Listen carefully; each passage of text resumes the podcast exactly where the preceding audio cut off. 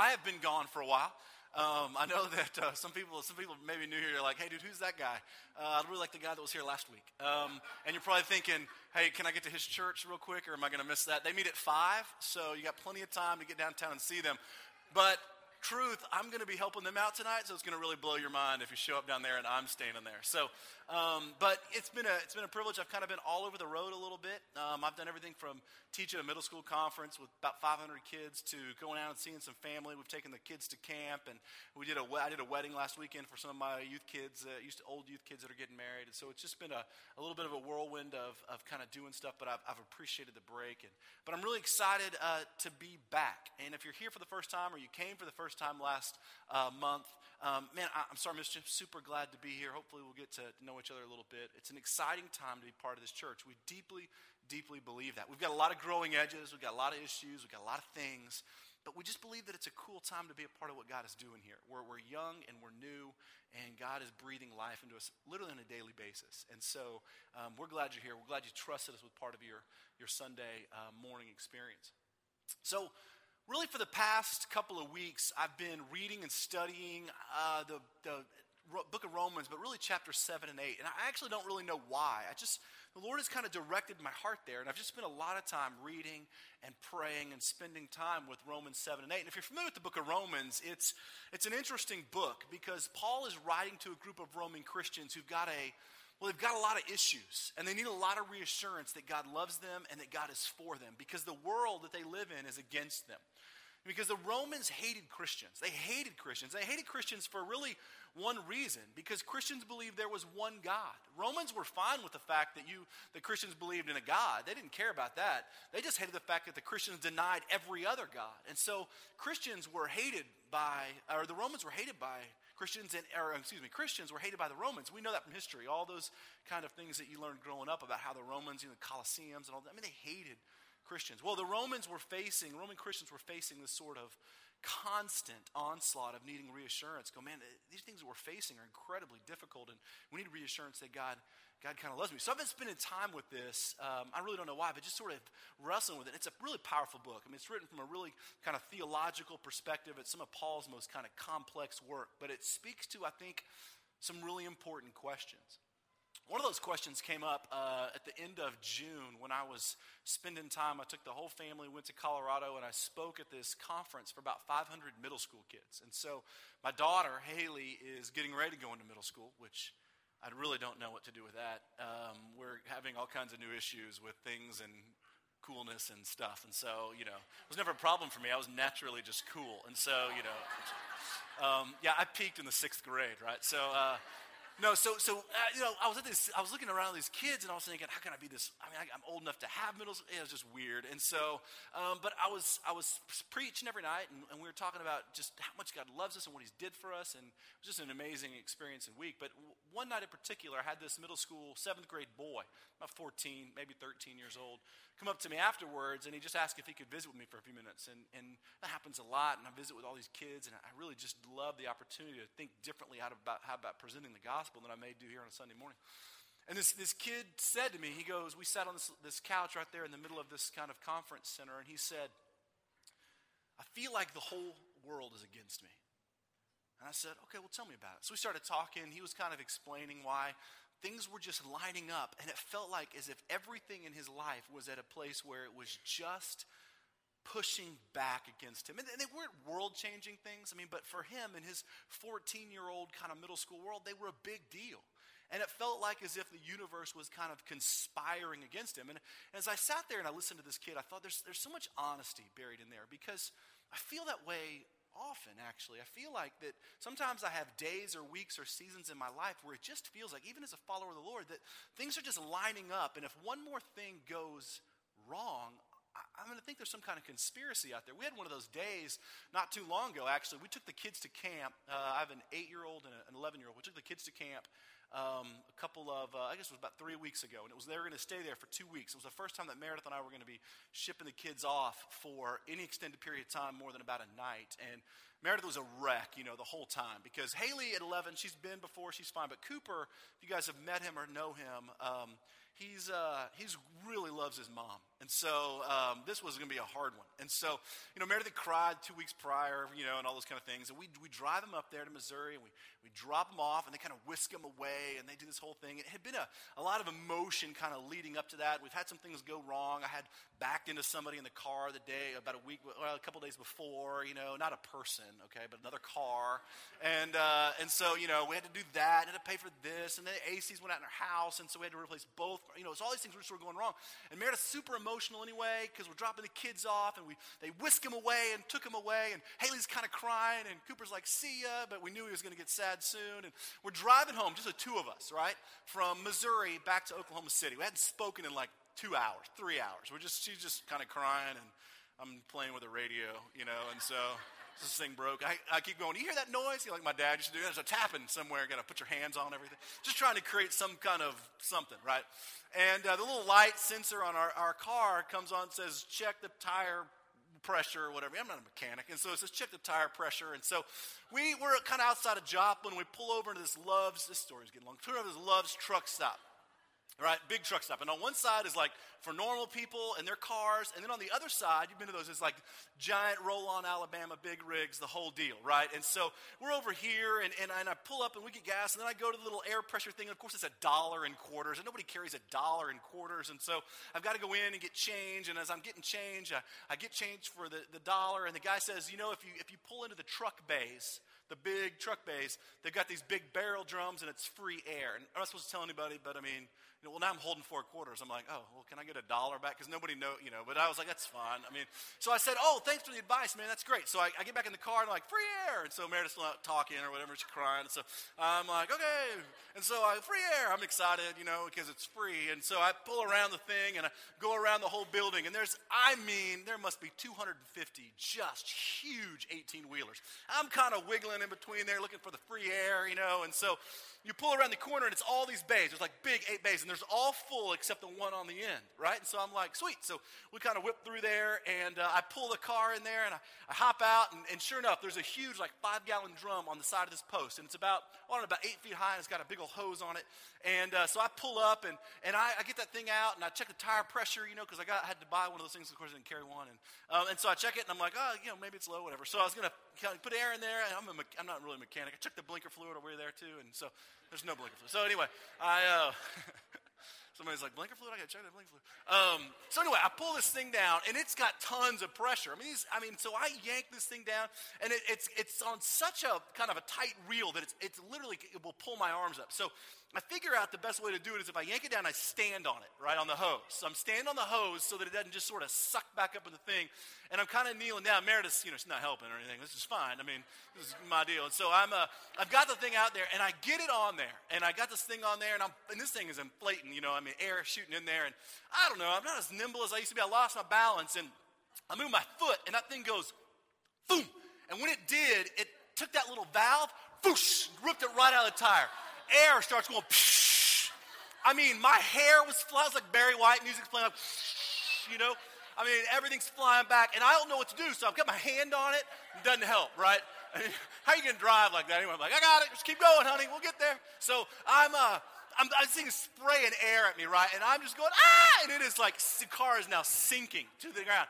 This thing's got there, and the thing is jammed in the hose, which is now at the top of the drum, and it's spraying air straight to the deal because my nozzle's in there and air's now flying out. And now I'm like this, and I, I, it's totally flat to the point where the rim is on the ground.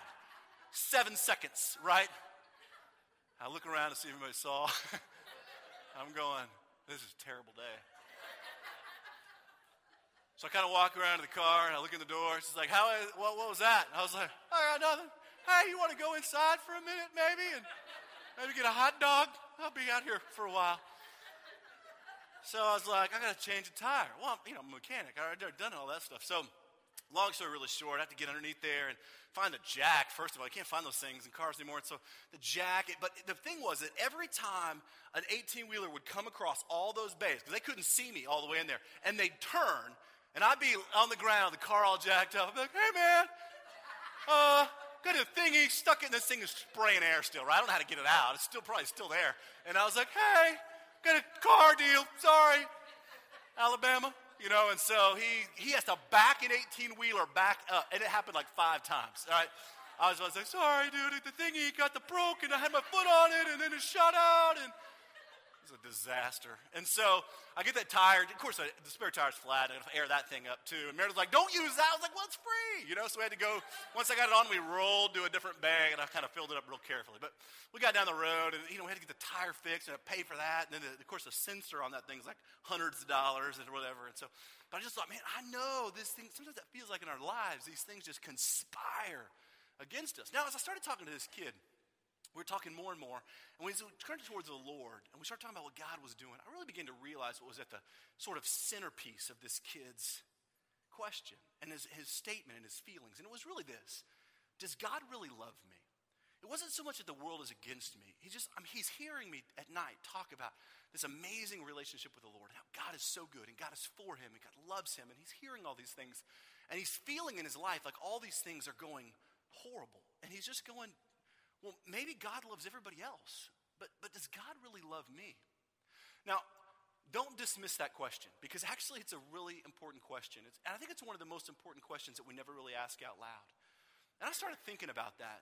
Does God really love me? And, and our kind of inflated, quick nature to say yes. Of course he does, because God is love. I learned that in Sunday school when I was growing up or whatever. And, and I know that God loves me, but, we don't allow ourselves to venture into this sort of, I mean, but, but, but why? And Really? And maybe the second question, which we're going to tackle next week, is Will God ever stop loving me? Can I ever do anything to make God not love me? I started thinking about that question. I was in that book of Romans, chapter 7. You don't have to follow this, I'll, I'll tell you where we're going to be in a second. And I came across these words of Paul. Paul says this I find this at work in me. When I want to do good, evil's right there with me. In my inner being, I delight in God's law, but in another way, I see another work in members of my body waging a war against me. The law of sin is at war within my members. What a wretched man I am. Who will rescue me from this body of death? I mean, these are the words of Paul. What he's saying is, look, I know that God is for me. And he's telling this to this group of Roman believers. I know that God is for me, but, but there's something else that's going on inside of me. I know me. Something else going on inside of me. And I am a wretched person. And sort of buried in those layers, I think, is that question. I mean, God, why do you love this? Right? I mean, this thing, why do you love me? Or, or do you really love me? And Paul, I think, kind of ventures that response. And so I don't think it's out of the question for you and I to kind of go, God, do you really love me? And so I want to pay attention to that question today because I think it's a question that we don't ask all that. And I'm not going to give you the short little kind of quippy Sunday school answer because God is love. I want you to see the real deep biblical reasons and demonstration and proofs on, on, on why and how God really, really loves you and He loves me. And then next week, using the second verses that, that we're going to look at today, we're going to tackle the question Will God ever stop loving me? So if you got your Bible, I want you to turn to Romans chapter 8, and we're going to do this uh, relatively quickly. Um, but I want you to see this stuff because it's, it's really powerful. And it's, it's a little deeper than we may normally go sometimes, but I think I want you to see the kind of depth and power that Paul's kind of telling these Roman Christians. He's saying, Look, you want proof that God is for you, Do you want proof that God really loves you, then listen carefully to what I'm about to tell you. It's kind of what Paul's setting up. So if you got the, your Bible, turn to Romans chapter 8. If not, there's one probably within arm's distance of you. Romans chapter 8, uh, we're going to be in verse 31 today, and we'll go through 34, and then tomorrow, or tomorrow, uh, you guys can come to the house, we'll do this tomorrow. Uh, Sunday, we'll go 35 through the rest of the chapter. But um, let's, let's take a look at these verses together. And before we, we read God's word, let's just take a moment and let's just pray. God, I do thank you that um, there is nothing in this world I could ever do to earn your love. But God, I confess that I've often asked uh, why you love me or do you love me, uh, really. I think that all of us have had moments in our life where we just sort of questioned. We've just kind of said, God, if, if, if you're real, why does it feel right now like everything's going wrong? Or God, if you're real, why, why, why do I not feel that? Or why do I not whatever that question is. And I think it's fair for us to ask because I think you want to tell us. I think you want to show us. I think the entirety of Scripture is filled with you wanting to show us why you love us. So take just a moment in your heart and just right where you are and ask God to, to sort of prepare you just to hear His word this morning, just, just a little bit, just to prepare you to hear His word.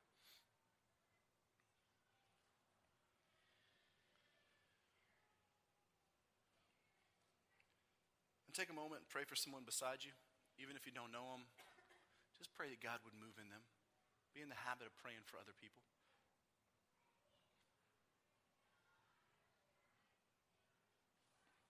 Lord, we love you. We pray that you would um, teach us, that you would allow your word to become alive to us. God, we uh, ask that you would move in our hearts, and we thank you for your son, Jesus. Amen. Now, if, if, you've been here very often, well, not in the past few weeks, but if you've been here very often, well, when I've been here, when I've been teaching, I'll be the first to tell you that it's really hard to do what I'm getting ready to do, which is pick up in the middle or the end of a chapter and just sort of go with it. Um, scripture it, it, demands to be read in context, and it's important to be read in context. And so we're picking up at the, the tail end of a, of a really important thought. I'm not going to spend a lot of time, actually, any really time catching you up, but I just want you to understand that there's something much bigger going on than just what we're exploring.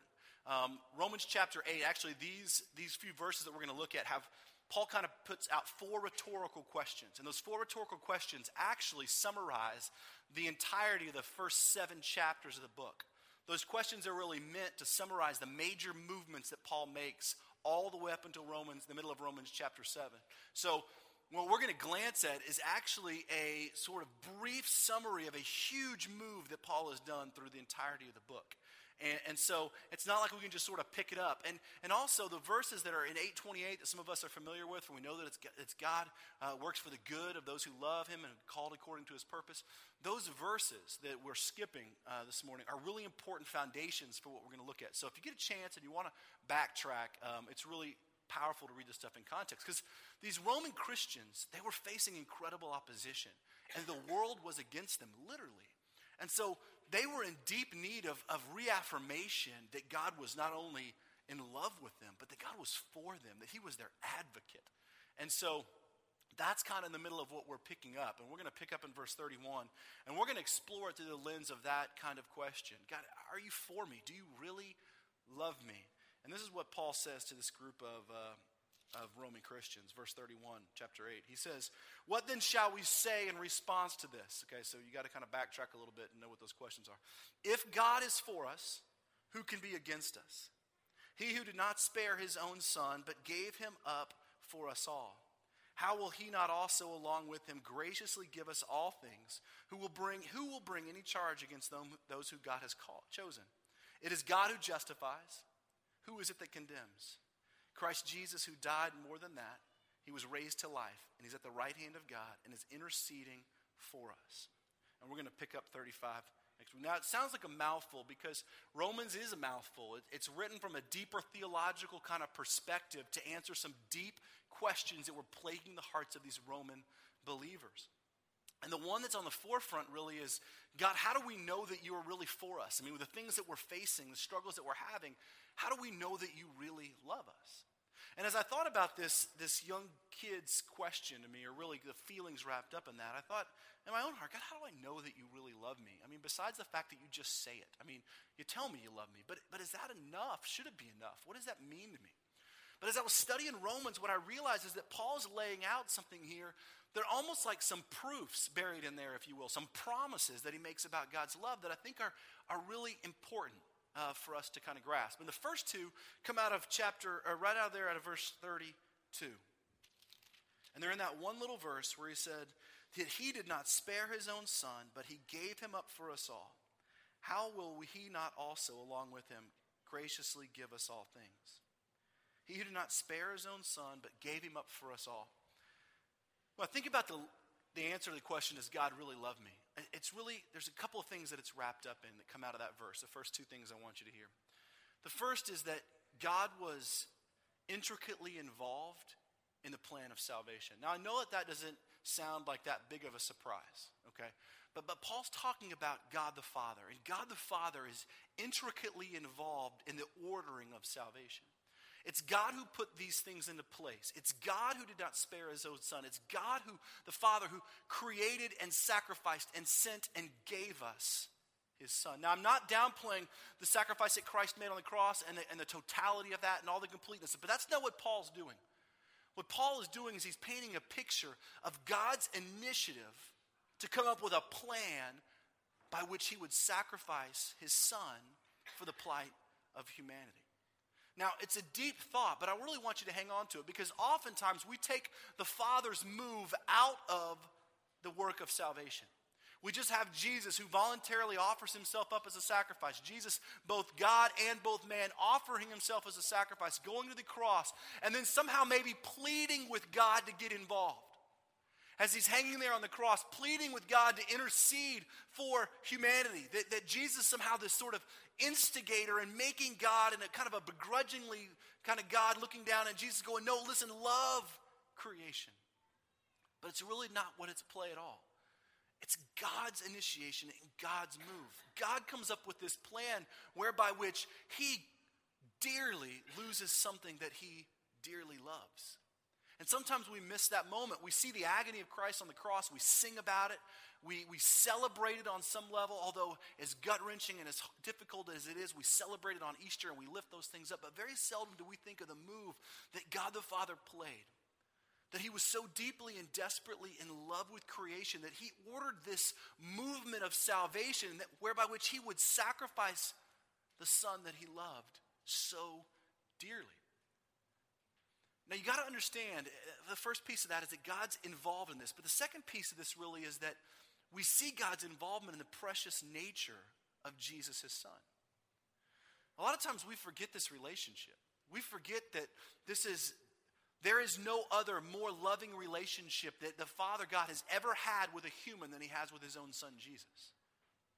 God will never have a relationship like that. Jesus was perfectly sinless. In fact, when Jesus was baptized and he comes out of the Jordan River, God speaks from heaven and he said, This is my son whom I love and with whom I'm well pleased. This is the perfect relationship. Jesus had always been obedient to the Father. It is the expression of perfect love. God will never love a human more than he loved his own son. That's just the reality in Scripture. It's a deep love that none of us can contemplate. When we think about Abraham back in Genesis, where God asks him to sacrifice his son Isaac, some of us can contemplate what that emotion might feel like, right? To think about what it might be to lose your son. But our earthly relationships are steeped in sin and selfishness and struggle.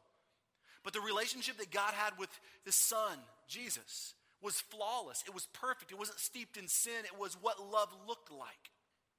You know, I, always tell Cooper this. We, we, you know, at night when we pray or when I lay down with him or when I'm just hanging around him because I love being around him so much, my eight year old, I just say, there has never, ever been a, daddy that has loved their son as much as I loved you. And Cooper always says, real snarky, not in like that kind of like, oh yeah, there is. He's like, oh yeah, there is. God loved Jesus more. He always says that. And he does it in that kind of way. It's like, mm-hmm, see, there is somebody. And so, but he loves to do that. Now it's the big joke. I'm like, there's never been a dad that's loved, loved their son more. Oh yeah, God loves Jesus more. So what are you do about that?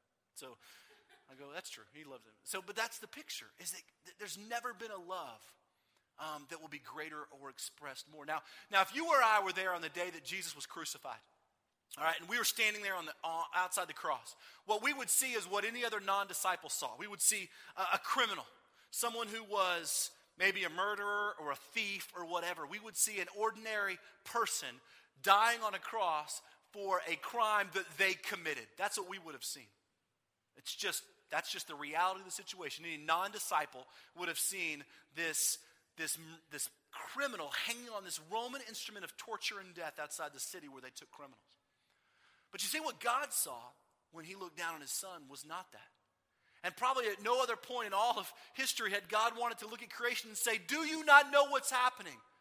That my son, who was flawless and perfect, who I've loved more than anything, right, is doing this for you. The Father is experiencing this gut wrenching agony. There's no one that he wanted to see less up on that cross than his own son.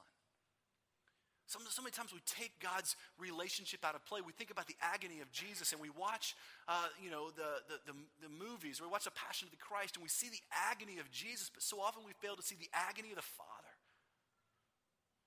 Father had sent his Son to die, and, and, and that we serve a God. And the compassion of God is not just wrapped up in what Jesus did on the cross, but what God did when he sacrificed his Son. What kind of love does that? I mean, this is perfect, sinless Jesus, no, who had no place up on that cross. You and I and all of creation were supposed to basically be there.